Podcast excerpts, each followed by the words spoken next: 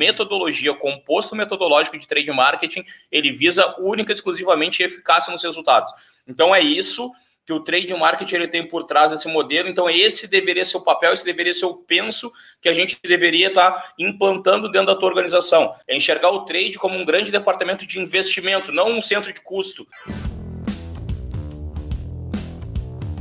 Olá, pessoal. Tudo certo? Primeiro aí, muito bom dia. Estou gravando aqui hoje esse dividido aqui com vocês esse conteúdo que visa desmistificar um pouquinho aí a questão do do trade, de, de, como, de como isso está correlacionado com vendas. Eu acho que como a gente tem né, uma visão mais departamental do trade marketing, a gente acaba é, separando muito trade de vendas uh, do, do, ponto de vista conceitual Uh, a gente também associa muito trade a só o ponto de venda, só a questão do merchandising, essa visão mais de impacto em ponto de venda é, é, e, e, e, aumento de impulso no shopper e tudo mais. Só que o trade é mais do que isso. O trade ele, ele é, uma, é um composto de metodologias aí que, que busca potencializar as vendas e é isso que a gente tem tentado desmistificar um pouquinho quando a gente está falando em, em trade marketing de fato o trade marketing que, que gera negócios, que potencializa vendas, que aumenta margens, que,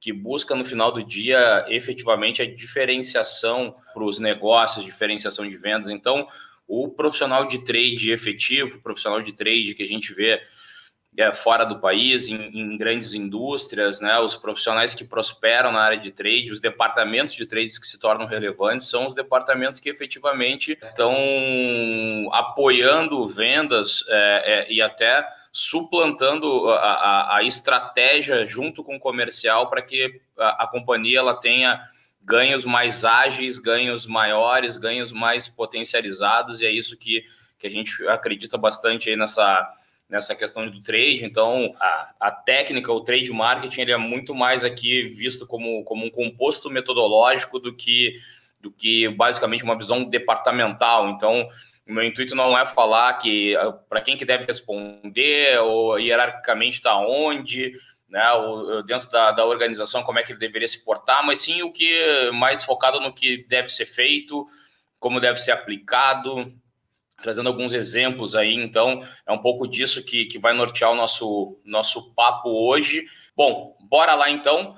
Então, o tema dessa live aqui, desse, desse conteúdo que a gente está trazendo é como o trade marketing pode impulsionar as suas vendas. Então, de novo, né, a gente colocando a luz, colocando o, o, o enfoque não sobre o departamento, não sobre as funções, porque isso acaba sendo, às vezes, até uma, uma, uma visão um pouco deturpada ou talvez até um pouco mal explorada, que a gente pode até de, uh, debater num próximo fórum, mas hoje a gente falar bastante aí do composto metodológico de trade e como ele pode impulsionar as vendas. Tá? Então, basicamente, assim, eu tenho a, a, a tese que eu gosto de, de explorar, que o trade marketing, ele na verdade ele surge por uma demanda de mercado, né? Ou seja, é, não é porque o varejista pediu, não é porque o, o, diretor acha que é importante fazer material de ponto de venda. Quando a gente está falando de trade marketing como composto metodológico, ele basicamente surge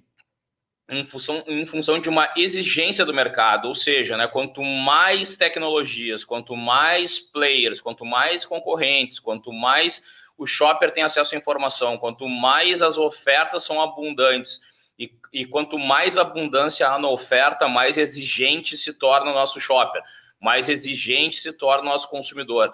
Né? É o velho exemplo da, da, locadora de filmes, né? Então, olha o que aconteceu com a locadora de filmes. A gente ficava super satisfeito quando o filme que saía do cinema em, em menos de um ano já estava na locadora. Isso era um avanço super extraordinário né, a gente conseguir levar esse filme para casa e poder assistir ele durante um período, uma janela de um dia, dois dias, né, é, era uma coisa super, super legal, super abundante, super diferente, né, é, saciava os nossos desejos como consumidores, até que o streaming veio e, e mudou de cabeça para baixo esse mercado, e hoje é, é incabível pensar que uma estreia ela não vai ser global. É, é, não passa por a nossa cabeça esperar que um filme venha dos Estados Unidos meses depois e que sai ele chegue na tela da televisão é, meses ou anos depois. Isso é incabível nos dias atuais. O nosso consumidor hoje, em função de toda a sua oferta que está disponível, se tornou cada vez mais exigente. Então, agora, por advento da pandemia, quantos filmes ac acabaram acontecendo da, de, da própria Netflix falar, olha esses filmes aqui, infelizmente, a gente não conseguiu dublar porque a gente está enfrentando a pandemia e isso já é uma. A gente até entende, mas é uma, uma sensação meio desconfortável. Como, é, como assim? A gente tem um filme, mas a gente não, não, não vai ter a, a, a, a opção de dublado, vou ter que ler legendado, ou seja, a gente já está em um nível de exigência que antes a gente não tinha, em função da oferta de mercado. E quando a gente está falando aí da indústria do varejo, do B2B, do online, do físico, a gente basicamente está fazendo falando o quê? Que isso tudo evoluiu com uma velocidade aonde a gente passou durante a década, a década de 90 com baixa oferta, com poucos players, com mercado fechado, com a importação ainda não era tão frenética e tão forte como se tornou nos últimos anos. Isso fez com que a complexidade de atuação do mercado fosse aumentada. Dito isso, para que a gente pudesse se diferenciar no mercado, a gente, a gente tem que oferecer cada vez mais serviços, ou seja, merchandising já não é mais um diferencial. É, oferecer merchandising não é mais um diferencial. Então, quem está pensando que o trade é merchandising, cara, provavelmente vai se tornar obsoleto dentro do negócio, não vai ser percebido como valor. O trade ele tem que estar tá sempre buscando diferenciais. Se na tua, na, no teu negócio o merchandising ele é um diferencial ainda, legal foca nele tenta desenvolver ele como diferencial mercadológico competitivo no teu, no teu segmento. Agora, caso não seja mais, eu tenho que mudar o grade, eu tenho que mudar a faixa. Né? Então, por isso que eu falo bastante, a gente fala bastante dessa questão de, de como aumentar o grade do trade marketing, né? Como buscar cada vez mais um trade marketing faixa preta. Né? Acho que esse, esse, essa conceitualização aí da, da, das escolas marciais de de quanto mais eu pratico, quanto mais eu entendo, quanto mais eu masterizo o, o processo, mais eu consigo entender aprofundar e oferecer diferenciais mercadológicos para o meu negócio. Né? Então, se, isso aplicado a longo prazo é sair da faixa branca até a faixa preta. Tá, César, entendi o conceito de faixas, para mim está claro, eu acho que ele é bem ele é bem popular, ele é, ele é, de domínio público, mas como isso se aplica ao trade marketing? Né? Então, é basicamente nisso que eu quero me ater nesse nosso papo, porque isso nos leva a responder a pergunta uh, central desse nosso encontro, que é como usar o trade para impulsionar os resultados de vendas, como o trade marketing pode impulsionar as suas vendas. Então, é, é, é, é explorar conceitos onde a gente possa ampliar da amplitude as ações de trade, os diferenciais que o trade pode nos trazer é o que vai nos levar para o impulsionamento dos resultados. Então, vamos falar um pouquinho desse, desse modelo, né? Então, esse modelo que, que, que eu chamo aqui de modelo Black Belt, o que, que, o que, que ele tem por trás disso, né? Então, a gente, a gente começa a ver essa, essa, esse surgimento do trade, né? Então, primeiro, existem muitos conflitos, agora falando um pouquinho de departamental, existem muitos conflitos dentro das organizações, né, de quem é o responsável, se é o marketing, se é o trade, se é vendas, muito porque esse processo ele surgiu no meio de tudo e ele não foi bem delineado, né, ele não foi também bem delimitado, ou seja, o que, que cada um cuida, qual é a parte de cada um e dentro desse grande processo, o que, que eu tenho que entender de etapas e responsabilidades e entregas de cada departamento. Então vamos lá, né? O marketing ele se posicionando então cada vez mais como expert em produto e consumidor, ou seja, como o produto impacta o consumo, né? Então ele está pensando em engajar, né? Em melhorar, ampliar portfólio para atender todas as nuances da, da expectativa daquele nicho de atuação, né? Como traduzir isso na comunicação para que a gente possa aumentar o grau de consciência, ou seja, existem consumidores que, que talvez precisem do nosso produto, mas eles não, não entenderam ainda, não sentiram necessidade ainda, então o marketing tem essa, essa provocação. Vendas está sempre é, deve estar focado cada vez mais em cliente, entender o cliente, entender as nuances do cliente, entender canal, entender de negociação, ancoragem, como ancorar propostas, como potencializar propostas, é, como potencializar cada um desses cenários dentro dos objetivos e papéis das categorias, dentro dos canais de vendas, né? E ainda está é, tá preocupado na manutenção e na potencialização do, do relacionamento. Já o trade, por sua vez, ele está pensando em como fazer conversão, ou seja, entendendo shopper. entendendo como a gente pode promover isso, como a gente pode estar traduzindo isso em mix ideal, e mix ideal ele não é só um direcionamento de ah, qual, qual produto que eu devo ter em cada loja, mas é como eu posso, através do mix ideal, maximizar os resultados da minha companhia, maximizar as margens da minha companhia, ou seja, quais são as oportunidades que eu tenho para atuar em flancos dentro do canal para que eu possa potencializar o, o EBITDA da companhia, para que eu possa aumentar a margem de servir dos clientes, para que eu possa aumentar a margem de contribuição de cada operação dentro do negócio.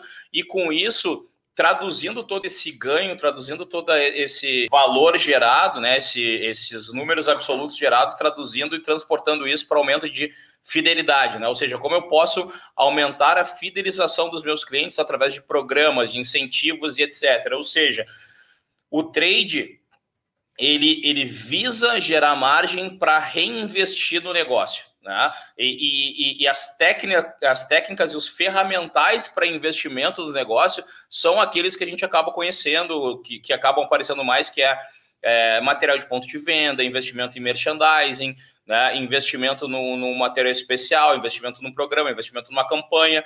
Só que como o trade, ele, ele, a gente debate pouco essa, essa questão do, do punch estratégico do trade, muitas vezes começa-se um trade até por causa do telefone sem fio, do tipo, cara, o que, que o trade do lado do vizinho tá fazendo? Ah, tá fazendo campanha, tá fazendo não sei o quê, beleza. Mas por que, que ele tá fazendo campanha? Quanto que ele está investindo? Quanto que ele está buscando? Quais são os objetivos? O que, que tem por trás do penso de margem disso? Como é que ele está pensando em maximizar as estratégias de vendas através destas ferramentas, né? Então, muitas vezes a gente cria um departamento de trade, a gente cria uma área de trade muito focado no ferramental e pouco, e, e pouco no objetivo.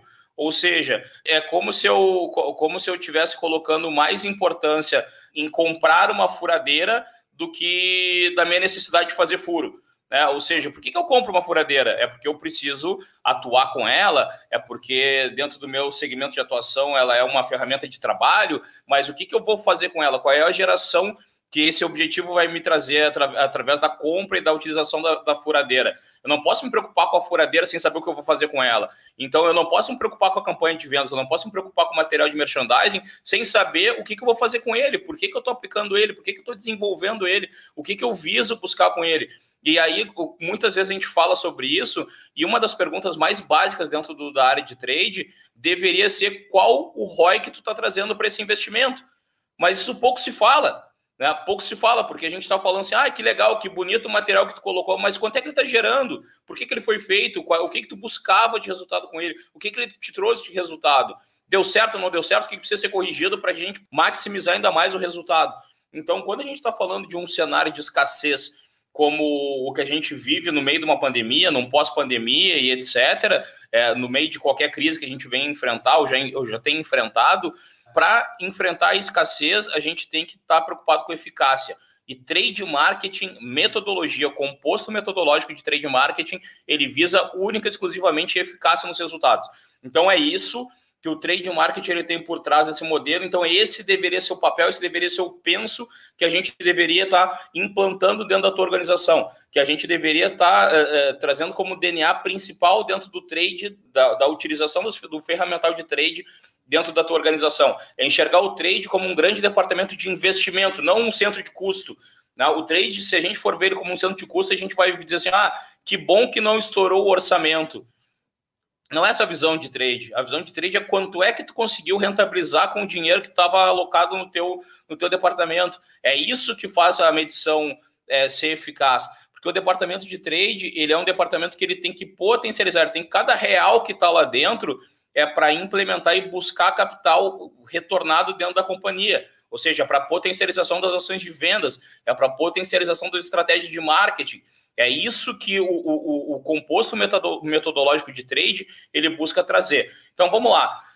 Todo trade, né, ele basicamente ele nasce, né, agora vamos falar um pouquinho de fotografia, de como acontece, geralmente ele nasce pela visão outside inside, né, ou seja, Existe uma demanda mercadológica, existe um, um composto, uma exigência mercadológica do que está acontecendo, da complexidade dos concorrentes, como eu já falei aqui. E isso vai aumentando gradativamente até que a gente comece a entender um pouco mais. Então, no ano zero, o trade ele começa a perceber que ele precisa fazer alguma coisa para aumentar o impacto visual. Ele precisa fazer alguma coisa para chamar mais atenção, para estimular a conversão do shopper no ponto de venda. Então, ele começa a pensar em ponto de venda, em material, etc. Com o andar da carruagem, com o andar da, da, da transformação do trade dentro da companhia, ele deve começar a se preocupar mais em como potencializar os clientes, né? Como ele pode potencializar os canais de vendas, é como criar uma matriz de diagnóstico para poder direcionar o que, que eu vou fazer com cada cliente dentro de cada objetivo de canal. Num ano dois, o trade que, tá, que vai se tornar um trade faixa preta, ele deveria estar, tá, além desse componente de canais de venda, ele deveria estar tá fazendo matriz de direcionamento de mix ideal, fazendo ferramental de batalha naval para poder entender quais são as oportunidades que cada cliente tem, cada cliente deixa para a companhia e começar a auditar e direcionar e criar um racional para os investimentos comerciais, ou seja, toda aquela verba que hoje é uma verba que a gente usa, mas usa meio que com pouco critério, ou com pouco senso de decisão, ou aquela coisa, ah, não, eu tenho que fazer o investimento aqui porque o cliente pediu, ah, se a gente não fizer, a gente não vai crescer nesse cliente, né? Ou seja, são muitas justificativas com, com pouco palpável, com um número por trás. Então, é, é, é criar um racional para esse, para esse, para esse, para esse pote que é o pote de investimentos comerciais e como direcionar isso, é, linkando com, com as estratégias de potencialização e maximização de resultado, fazem parte de um ano dois de um trade que vai se tornar a faixa preta. E um ano três é quando isso se consolida de uma maneira tão forte que ele começa a gerar é, input para marketing e para produto, é, mixando com potencialização de, de portfólio dentro de canal de vendas e, quiçá, cliente é, num, num, num, cenário, por exemplo, de marca própria. É, hoje, muito se, farma, se faz marca própria com o objetivo de ter um relacionamento com o cliente. Cara, isso é muito é, subjetivo, ter relacionamento com o cliente. Aí, muitas vezes, as indústrias se frustram de criar marca própria porque trouxe baixa margem, porque não conseguiu aquilo tudo, porque amarrou mal, porque não tinha um objetivo claro e, e palpável por trás dessa, dessa transformação. Só que isso tudo tem que estar alicerçado nesse composto metodológico de trade é, para que a gente possa, inclusive, saber quando eu for sugerir um exemplo de marca própria, para qual cliente, com qual objetivo, com qual volume, com qual preço né? E, e para que eu possa, inclusive, entregar um JBP claro para esse cara falar assim, cara, tá aqui as métricas do contrato, eu só consigo te entregar isso, visando isso, isso, isso, isso, isso. A contrapartida é tal, tal, tal, tal, tal. Vamos fazer uma revisão de seis em seis meses para ver se está dando certo. Se não tiver, a gente cria um método para que a gente possa, inclusive, colocar em contrato uma futura rescisão. É, caso a gente não atinja os objetivos em conjunto desse negócio, né? Então, e, e, de novo, o objetivo não pode ser só deixar o cliente feliz e aumentar o relacionamento com ele. Mas vamos lá. Traduzindo isso aqui de uma maneira mais ilustrativa, então o trade ele começa muito visado no ano 1 do ambiente externo, até que ele começa a aprofundar dentro da, da, da, da parte estratégica dentro da companhia, né, e adentrar cada vez mais o ambiente interno. Ou seja, ele no ano 1 ele fala de PDV, no ano 2 ele começa a falar de cliente, no ano 3 ele começa a potencializar canais de vendas e, e produtos, né? Depois ele começa a entrar mais em, em, em equipes de vendas, é, em mix ideal, desculpa. Depois ele entra mais em equipes de vendas e depois ele começa a dar insight para produto. Tá, César, legal, ilustrativamente, estou é, entendendo o conceito, mas me traduz isso um pouquinho mais na prática, como é que isso acontece, né? Então é aqui que eu vou, inclusive, me fixar um pouco. Essa, essa é um exemplo de matriz diagnóstica que a gente pode estar tá trazendo aí para vocês que já, já são clientes ou é, que, que querem saber um pouco mais em como levar isso para o negócio de vocês, é o seguinte: é, primeiro é entender aonde eu tô, com qual faixa eu tô dentro de cada matriz. Né? No ano zero, ou seja, a gente fazer um diagnóstico para entender aonde a gente está no ano zero, e aí com isso a gente desdobrar um plano para o ano um, para o ano 2 e para o ano 3, ou seja, deixar pronto, deixar estruturado o que, que é o passo a passo a ser realizado e como ser realizado dentro de cada etapa desse processo, né? Ou até onde eu quero ir, né? Dentro desse processo, onde eu, onde eu fico satisfeito é, pra, por chegar nesse, uh, nessa etapa. Então vamos lá. É. Se eu estou lá no, uh, no, no, no, na, no pilar ponto de venda eu já estou é, com uma faixa vermelha, ou seja, eu já faço lá merchandise e ação promocional, né? Eu já estou bem sofisticado, eu já estou com uma sofisticação bem legal, né? Eu já eu já tenho eu já tenho um, um portfólio legal de material de ponto de venda, eu já crio algumas ações táticas para o ponto de venda, eu já tenho lá estruturado a minha agência, já tenho estruturado meus fornecedores, né? Ou seja, eu já tenho um certo domínio para executar é, o ponto de venda né? Isso já é, já é uma, um, um ponto de oportunidade, um ponto de partida já considerado faixa vermelha, não é um faixa branca que tu já tem um pouco mais de, de, de conhecimento e desdobramento nessa etapa.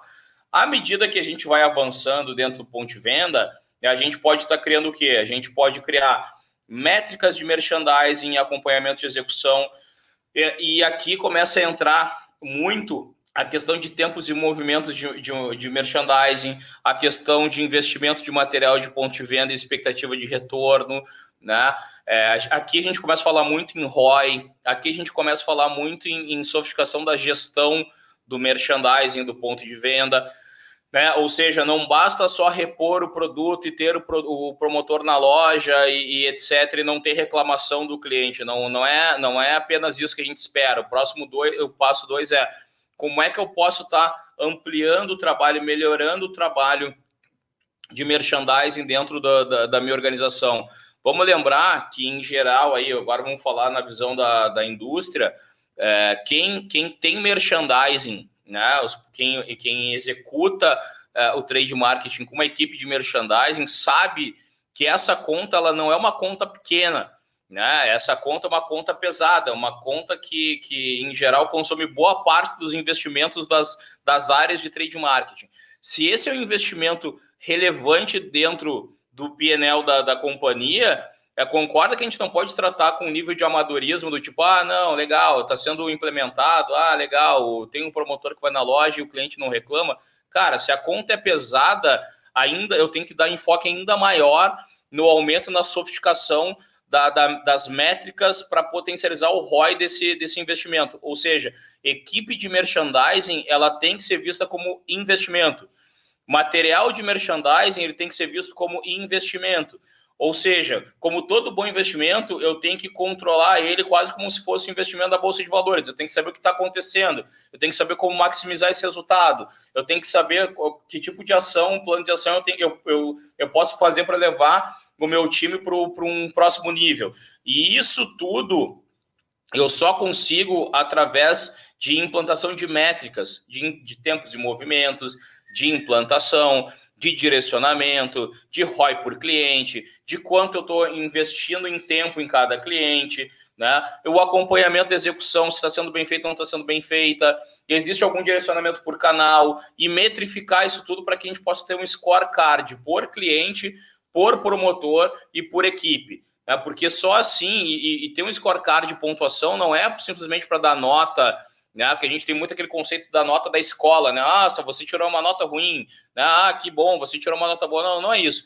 O score ele é para a gente poder entender o que, que eu preciso fazer e aonde eu preciso melhorar, né? E o que, que eu preciso fortalecer, né? Inclusive para criar meus benchmarks. Ou seja, se eu tenho pessoas com notas boas em determinados pilares, eu vou tentar entender qual é o processo que essa pessoa executa para que eu possa uh, extrapolar isso como benchmark para aqueles que executam mal, passar a ter um exemplo de como fazer. Se alguém consegue, então todo mundo deveria é, buscar fazer o mesmo. Né? E ainda, entender quais são, dentro das métricas de merchandising, quais são as notas que estão baixas e criar plano de ação para que possa ser executado né? Inclusive para a gente poder lá é, ter uma, uma clareza de, de para quem é do RH, para ter uma clareza, inclusive, de promoção e demissão. Se eu vou promover alguém alicerçado em indicadores, é muito mais justo e claro para todo mundo, né? e os colegas ficam mais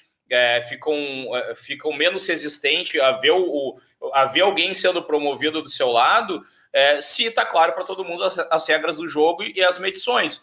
Né? Ou seja, tá, entendi que o cara foi promovido porque a pontuação dele é tal, ele já é exemplo nisso, nisso, naquilo, então faz sentido ele ser promovido.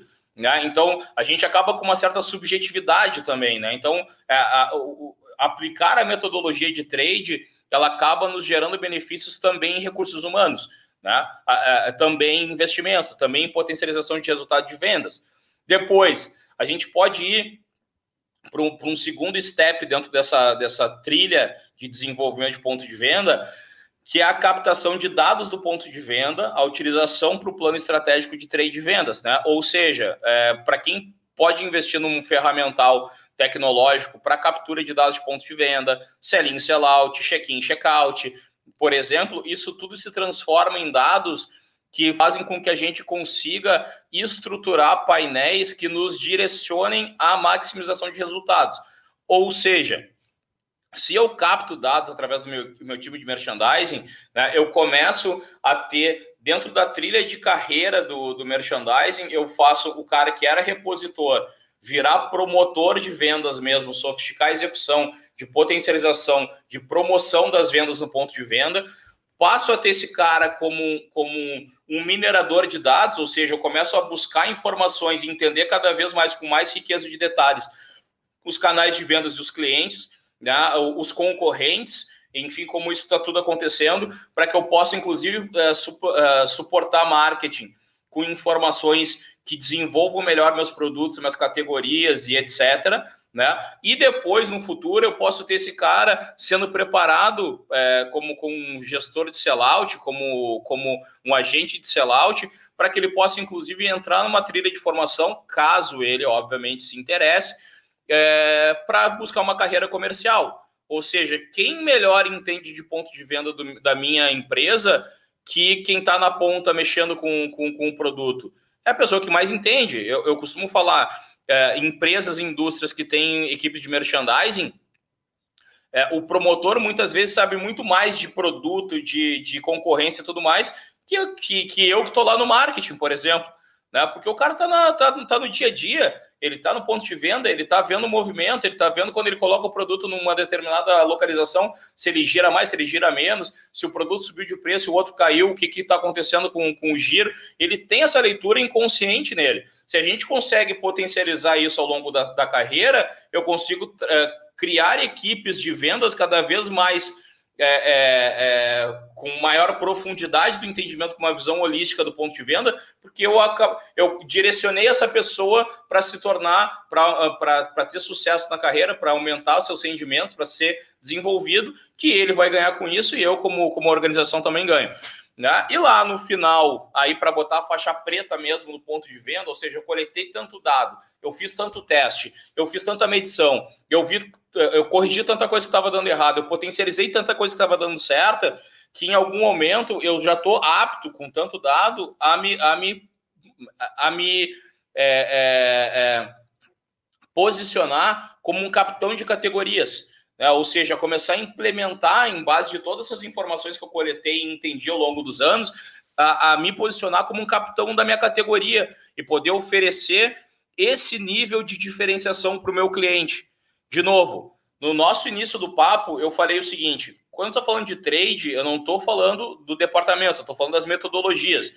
Trade é diferenciação. Trade é buscar o, o, a potencialização dos resultados de vendas através da diferenciação. Quando eu levo o meu, o meu nível de conhecimento de PDV para máxima potência, eu me posiciono como, como capitão de categoria e eu ofereço isso como moeda de troca para o meu cliente. Ou seja, eu vou abastecer de informação, eu vou mostrar tudo que está acontecendo, eu vou me posicionar como autoridade no, no, no, meu segmento, e inclusive a ponto de poder é, ter um nível de, de relacionamento com ele que, que transcendeu a, a relação fornecedor-cliente e passou a ser uma relação de parceiro estratégico de negócio, onde eu começo junto com o meu parceiro, a desenvolver, a criar ações que potencializem a categoria como um todo. Ou seja, aí eu botei a faixa preta e comecei a implementar e me diferenciar no meu segmento, a virar uma referência é, através de todas as informações e ações e medições que o trade marketing coletou ao longo da trilha. Né? Então, isso é a metodologia de trade marketing. Isso é um exemplo de aplicar metodologias de trade marketing em prol da eficiência do processo em prol da diferenciação dos resultados. E é dessa forma, com essas metodologias, que eu consigo impulsionar os meus resultados de vendas com o trade marketing. Vamos lá. Eu não sei se está tá claro para quem está online aqui com a gente que através dessa sofisticação eu consigo transcender o meu departamento de trade marketing a um departamento gerador de resultados e não executor de material de ponto de venda e não executor de, de roteiro de merchandising.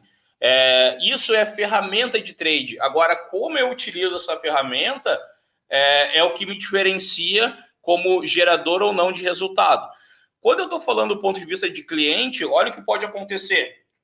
A gente pode sair de um nível de negociação de espaço, né, é, de garantia de reposição, que é, o, que, é um, que é um nível legal, que é um nível intermediário, que tu está lá com uma faixa vermelha, né? Então, ou seja, tu não tá, tu não é faixa branca, tu já faz alguma coisa, tu já tem algum tipo de entendimento, Uh, mas vamos lá, a gente pode mais, a gente pode mais longe. Né? Então, quando a gente pode mais longe, o que, que eu estou falando do ponto de vista de cliente? Eu posso começar a acompanhar a execução das, das ações comerciais, ou seja, minha equipe de vendas fechou um negócio, eu tenho que entender o que está trazendo de ROI aquele negócio. Ampliou ou não ampliou o resultado? Qual foi o impacto que aquele investimento eh, na compra do ponto extra, por exemplo, gerou para o meu negócio?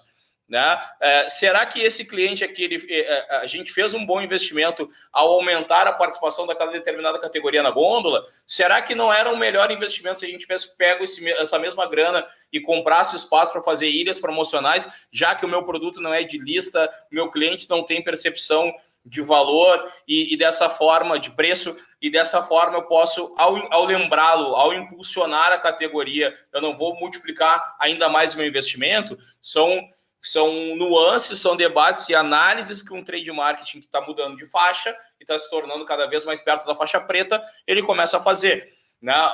Avançando nisso, o que, que dá mais para fazer? Plano de ação promocional, revisão do mix para os principais clientes, ou seja, aqui o trade começa a entender como ele pode potencializar dentro de um portfólio de clientes, uma matriz de portfólio de clientes, como ele pode potencializar cada um dos clientes alvo né? entender quais são os, os principais clientes e como a gente pode maximizar através da introdução de um determinado produto ou ainda através do direcionamento de uma ação específica para um determinado produto que vai me contribuir na minha margem, que vai contribuir no avanço estratégico do meu negócio. Né? Então, aqui eu já começo a chegar cada vez mais da perto da faixa preta, começando a falar em incremento de margem, portfólio, direcionamento estratégico para maximização de resultado.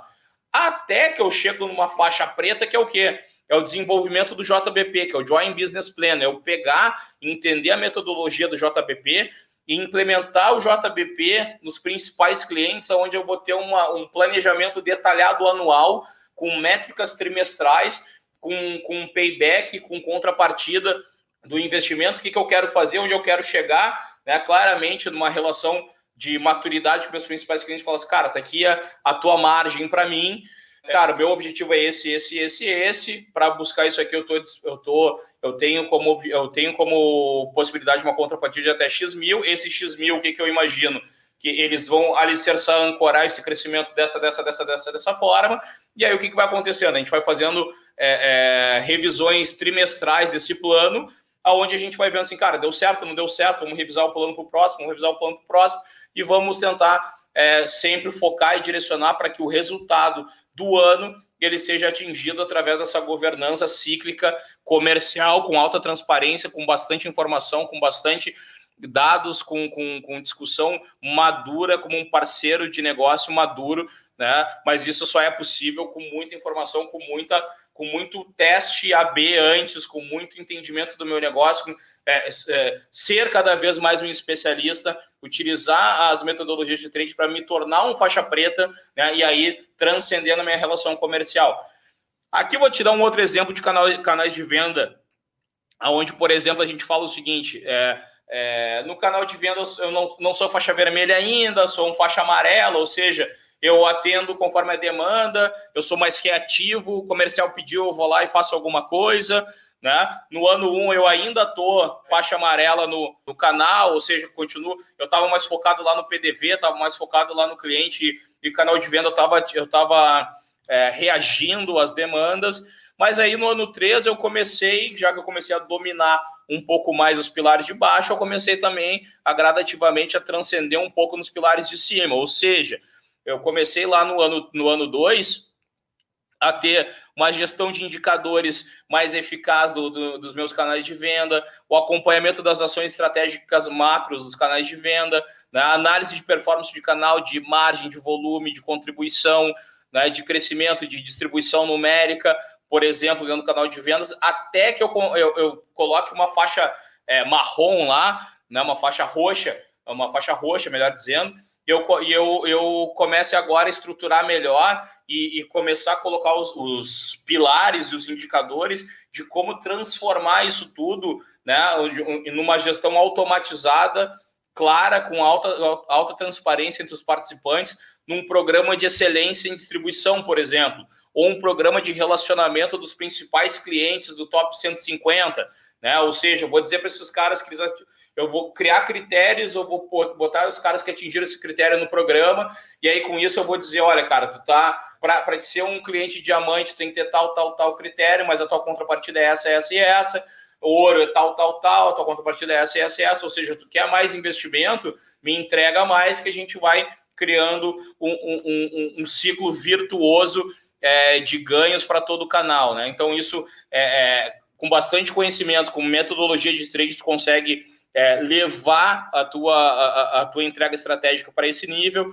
Quando eu estou falando de investimentos comerciais, então, lá no ano 2, eu comecei a acompanhar e sugerir algumas ações dos clientes chaves, através até mesmo é, do, da, da, da, gestão dos indicadores, dos planos de ação, que eu estava lá é, já fazendo, eu comecei a sugerir alguma coisa, até que no ano 3 eu começo a apoiar na gestão e na análise das verbas. Está sendo bem direcionado, não está sendo, qual é o ROI, qual é isso, quanto deveria estar por cada canal, por regional de vendas, por vendedora, por representante, por cliente, para que isso feche num grande quebra-cabeça e a gente consiga manejar o direcionamento das verbas através dessa forma e não daquela forma tipo, ah, é, fechei aí, o cliente ficou de fazer tal coisa, me dá o dinheiro e tal, e tal. Cara, se eu não direcionar essa grana, tem muito dinheiro sendo perdido em cima da mesa, né? Então tem muito é, muito da maximização de resultado de vendas que a, os métodos de trade ele te traz. E no ponto de vista de produto, que acaba sendo a última parte lá, lembra que tu vai entrando, entrando, entrando, entrando, entrando dentro da, da, da estratégia da companhia, até quando a gente está falando em produto, é, é, a última etapa. Então, lá no ano 2, eu coloco uma faixa amarela, então não tem nenhuma influência até o ano 2. Coloco uma faixa amarela, começo a fazer apresentação de pesquisa de ponto de venda, sugestão de direcionamento de produto por canal. É, perceba bem a palavra sugestão de direcionamento de produtos por canal, até que depois eu faço uma, implanta, uma implantação de mix ideal, análise de oportunidade de novos SKUs e, como eu falei para vocês, algum, algum tipo de item específico para um determinado canal, ou até mesmo é, dentro de um JBP, uma marca própria para algum cliente pode fazer parte dessa sugestão aí do ano 13. Então, basicamente, aqui tem uma, uma, uma amostragem de como, como funciona essa metodologia Black Belt de trade marketing que, que, visa isso, é botar a faixa preta e entregar resultado, não é botar a faixa preta e fazer um display bonito, não é botar a faixa preta e fazer um display com uma telinha, não é botar a faixa preta e fazer os materiais de ponto de vista legal, né? não é isso. É, é, também isso, mas é muito mais que isso. É poder gerar resultado, é poder gerar é, mais vendas, é poder gerar mais margem, é se tornar estratégico dentro da organização. Isso é ser black belt no trade, é ser um trade de faixa preta. Bom, Aqui alguns desdobramentos, aqui como, como a gente busca fazer isso. Então, aqui, por exemplo, né, vamos pegar o exemplo do, do canais de venda, onde eu estou saindo aqui das gestões de, de indicadores, né, e eu vou para o programa de excelência, né? Ou seja, eu estou aqui na gestão de indicadores e eu vou para o programa de excelência. Como é que a gente faz isso num ano móvel? Como é que a gente faz isso num, num, num passo a passo? Né? Então, no, no quarteiro, no primeiro trimestre, é a construção do painel de indicadores por canal, é a implantação da governança das ações do canal indireto. Né? No segundo trimestre, é a construção dos insights e plano de ação em conjunto com o time do canal. No terceiro trimestre, é a criação da matriz de, de performance mix do canal indireto e do direto. E no quarter 4 é a validação da hipótese e início da construção do programa de excelência, que nesse caso acaba sendo lançado no ano depois, né, que é o programa de excelência. Então é assim que a gente vai traduzindo e criando a maturidade dentro das organizações para que a gente possa dar esse próximo passo. Né? Aqui um outro exemplo do plano de ação né, do cliente, de sair de plano de ação para um JBP, né, que aqui sair de um plano de ação para um JBP do ponto de vista do cliente. A gente faz primeiro uma criação do modelo de análise dos clientes, depois análise e sugestão do portfólio do top 30, desenvolvimento das ações e capacitação do canal indireto, a criação de campanha para proprietários, distribuidores e atacadistas, a criação da campanha de clientes para a curva A, né, clientes da curva A, e depois, no quarter 4, a validação das ações e construção do modelo JBP, que vão ser apresentados e aplicados no ano subsequente. Então, esse é um exemplo. E aqui um último exemplo, que é né, a, a, a, do ponto de vista de PDV, é sair da captação de dados para um posicionamento como um capitão de categoria, como um especialista em categorias. Então, como é que acontece essa trilha na prática de um ano para o outro? Então, primeiro, uma construção da metodologia de pesquisa de PDV, a construção do painel de indicadores de merchandising, a construção das ações relacionadas à performance de, no RFV, um projeto piloto do GC em um cliente só para validar bem a hipótese, a validação da governança de, de, de trade mais cliente e ampliação de projetos de GC para mais até cinco clientes nesse segundo ano, onde tu vai pilota bem, estrutura bem, cria todas as bases, pega clientes diferentes, regiões diferentes, com cenários diferentes, e aí assim tu só expande teu projeto ano após ano e criando um ciclo de abastecimento de informação dentro do departamento. Então aqui para desdobrar um pouco como isso acontece na prática. Então todos esses conceitos que eu estou trazendo não é conceitos acadêmicos ou que ficam só no, no ar. Não, cara, isso é modelo prático, né? É, é trade marketing é resultado. Resultado só acontece na prática. Então isso é mundo real. Né? Isso é, é, é método testado, método aprovado, é, como a gente pode gerar a transformações das áreas do trade, é, de trade marketing em prol de resultado. Né? Então, aqui, para a gente ir para um, um exercício final aqui para mostrar para vocês o, o, o, cases, né? Então, vou, vou trazer aqui hoje quero dividir com vocês um case de programa de excelência. Né? Então, num próximo aqui, eu posso explorar outras, outras pautas. Então, até podem mandar depois por e-mail algumas sugestões. Cara, quero saber mais de gerenciamento de categoria, quero saber mais sobre JBP, quero saber mais sobre RFV, quero saber mais sobre construção de painel de indicadores. Pode mandar que, eu, que, que a gente que eu preparo aqui esse conteúdo e apresento para vocês. É, mas assim, vamos falar hoje, então, especificamente de programa de excelência, para dar uma explorada um pouquinho maior nesse, nesse ponto. Né? Então, um programa de excelência, o seu grande papel, o seu grande objetivo, é, ele está em entregar esses três blocos de pilares aqui. Então, quais são os principais objetivos? Né? Então, o primeiro deles é a orientação e padronização, depois é monitoramento e avaliação, e depois é reconhecimento e premiação. Tá, César, mas então são três. Não, olha só, vamos entender cada um deles, tá? Por que, que um dos objetivos é a orientação? porque aqui a gente começa a combinar o jogo com o canal ou com, com os parceiros, com os participantes, da onde nasce o sol, né? Ou seja, aquela, aquele velho exercício, se alguém já uh, nunca fez, faça com, com alguns colegas aí, fica pede para os colegas fecharem o olho e não abrir o olho e dizer o seguinte, cara, para onde é, aponta para mim onde é que nasce o sol. Vai ver que cada um vai apontar para um lado, né? E depois assim, tá, agora abre o olho e olha para o colega, vai estar um olhando para lá, outro para lá, e, e, e isso é perda de energia, né? Ou seja, se a gente não combina para onde a gente quer ir, se a gente não orienta para onde a gente quer ir, a gente tem uma perda de energia muito grande. Então, um primeiro, o primeiro ponto é a orientação para direcionamento da energia. O segundo, para que a gente possa obter isso, é a padronização, porque só a padronização ela permite comparação, ela permite que a gente saia da subjetividade. Né? Muitas vezes fala assim: ah, qual é, aquele, qual é o teu melhor cliente? Ah, é o, é o distribuidor A. Ah, por que, que é o distribuidor A? Ah, ah, porque o distribuidor A, toda vez que eu peço para ele me ajudar aí com, com a meta, ele ajuda e tal. Então, e para mim ele é o meu, meu melhor parceiro. E para ti, fulano, ah, para mim é o B. Porque o B, pô, cara, porque o B, ele tem umas pastas grandes lá e, cara, ele tem uma equipe de merchandising muito boa e, e por isso que eu acho que ele é o meu melhor. Ou seja, se cada um avaliar de um jeito, é, fica difícil para a gente traduzir em estratégia. Então, por isso que a padronização é importante. Depois disso, a gente está falando de, de, um, de um bloco mais de governança, que é a monitoria e avaliação. Ou seja, como é que eu faço? Eu tenho que ter poucos KPIs, mas KPIs direcionados, onde eu que possa permitir monitorias com ciclos estabelecidos, ou seja, eu vou monitorar o que, que eu quero, se está atingindo, se não está atingindo, e me permite avaliar o quanto eu fiquei longe, o quanto eu fiquei perto de cada um desse, desse, desses objetivos e criar plano de ação através dessa avaliação, criar plano de ação para poder sempre fazer essa governança e botar o cara em rota, ou seja, a gente primeiro orientou o que a gente quer, depois a gente padronizou para comparar, depois a gente disse o que a gente está monitorando e como a gente está monitorando, depois a gente, a gente cria um ciclo de avaliação para que a gente possa criar plano de ação, lembra, não é que nem na escola para dar nota e dizer, ah, vai rodar de ano, vai passar de ano, não, é para dizer o seguinte, cara, tu tá longe disso, por que, que tu tá longe, o que nós vamos fazer para te melhorar? Cara, tu tá muito bem nisso aqui, como é que tu tá fazendo? Explica para todo mundo saber, né? Então a gente começa a criar uma aura, uma camada dentro da, da, da organização de geração de valor e de geração de excelência. Por isso que a gente fala muito em programa de excelência, porque no final do dia essa é a grande entrega. Legal, e qual é a contrapartida disso, César? A contrapartida disso são duas: é o reconhecimento e a premiação. Porque é, é, inconscientemente, psicologicamente, a gente, a gente precisa de duas coisas para se sentir satisfeito.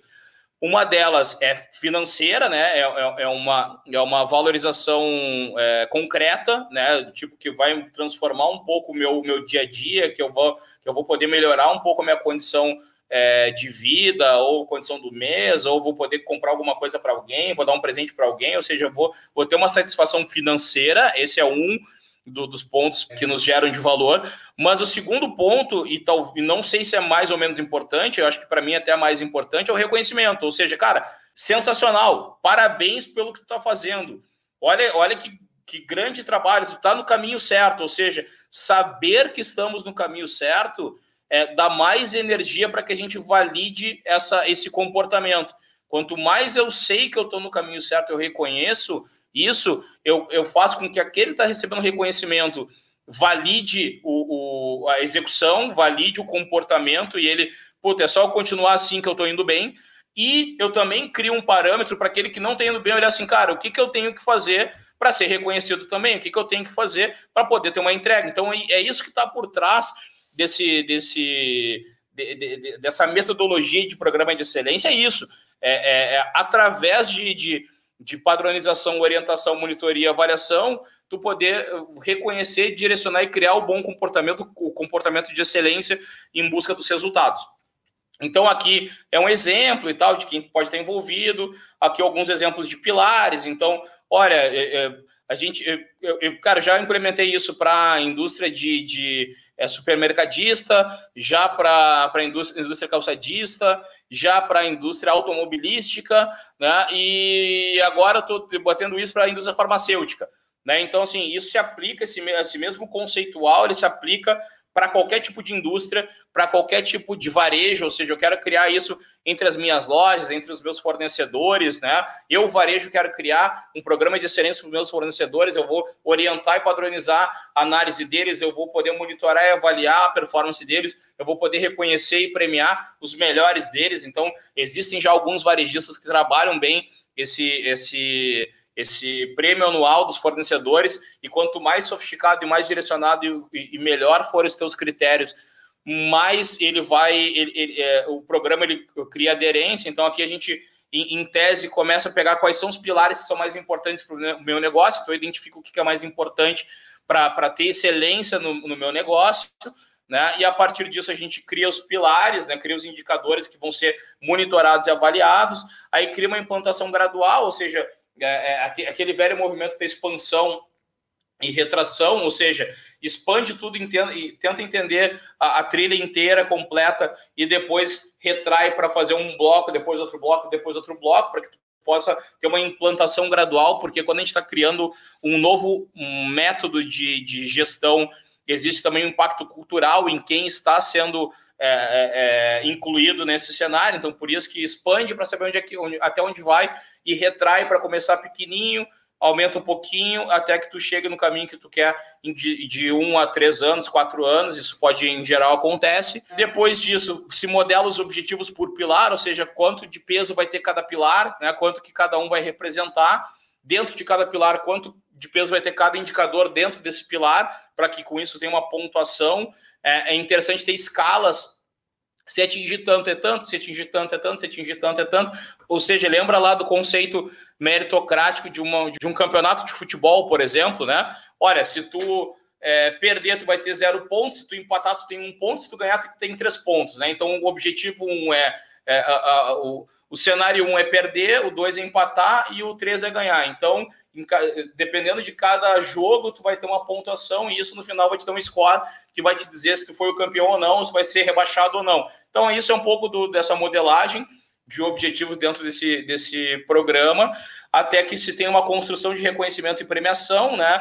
É, e aqui é, é, onde eu falo assim: não, não tratem isso com desdém, porque aqui é onde os participantes compram o jogo. Né? Muitas vezes, no primeiro ano de implantação de um programa como esse, fica muito no abstrato e tem muito aquele desconforto da, da, da mudança cultural e etc. Né? Mas quando ah, chega a hora do reconhecimento, do primeiro reconhecimento, todo mundo fala assim: meu, puta, eu queria estar nesse palco, meu, eu nem acredito que eu ganhei o, o a, a, premiação e etc. Então é aí que o, que o programa cola, é aí que o programa valida. E a partir daí tu tá com ele para rodar ano após ano e sofisticando e aumentando até que tu tenha a tua figura inteira aberta. Então, o distribuidor que conquistar os indicadores de excelência terá retorno financeiro de X, definido sobre o faturamento, ou a contrapartida Y, ou vai ter mais prazo de pagamento, ou vai ter um desconto XPTO, e aí tem, uma, tem um método para poder fazer essa conta e para que te gere resultados e maximize seus resultados. Lembra que trade no final de tudo isso, todo esse ferramental e tal, tem o objetivo de maximização de resultados e margem, né? E aqui um exemplo de case, né, de, de como foi feito o lançamento, aí tal tá que vos fala aí fazendo a apresentação, né, de, de, de, dessa criação dessa esfera de programa e etc. Né, entrega uma, um manual para que a regra do jogo fique clara e impressa. Né, então o cara vai lá e assina como comprometimento de estar participando daquele programa e tudo mais. Né, aqui tu pode criar um site, um portal para acompanhar isso tudo eletronicamente, online, para dar visibilidade e transparência sobre o processo. Né? E aqui alguns exemplos de, de números e tudo mais que que, que, que no final do dia é o que trade busca, né? Ou seja, todo esse mecanismo, toda essa questão que só um faixa preta consegue fazer, né? É para buscar o quê? Ampliação de mix, aumento de positivação, aumento de crescimento financeiro e uma premiação justa por todo esse ganho, ou seja, foi uma premiação que foi de 1,6% sobre a receita gerada, ou seja, isso gera uma margem relevante dentro desse jogo, um incremento de 5,3% de margem de contribuição dos participantes, que é margem para caramba gerada, ou seja, é um programa que tem ROI, é um, é um método que tem ROI, é um programa que paga a conta, e isso é o que um faixa preta no final do dia ele tem que fazer, uh, conhecendo o seu canal, conhecendo bem o seu cliente, seu ponto de venda, seu produto, sua equipe, e criando mecanismos inteligentes para poder se sofisticar e se transformar numa área relevante, porque utiliza da melhor forma a metodologia de trade com o viés correto. Bom, espero que, que, que tenha sido um bom papo, espero que tenha aproveitado. Fico aqui à disposição também para trocar ideia. É, pode, pode mandar aqui no chat, que depois eu posso responder para cada um aqui sem problema nenhum. É, tá aqui o meu e-mail também, tá aqui o meu LinkedIn. É, se quiser me procurar lá, vai ser um prazer falar com vocês.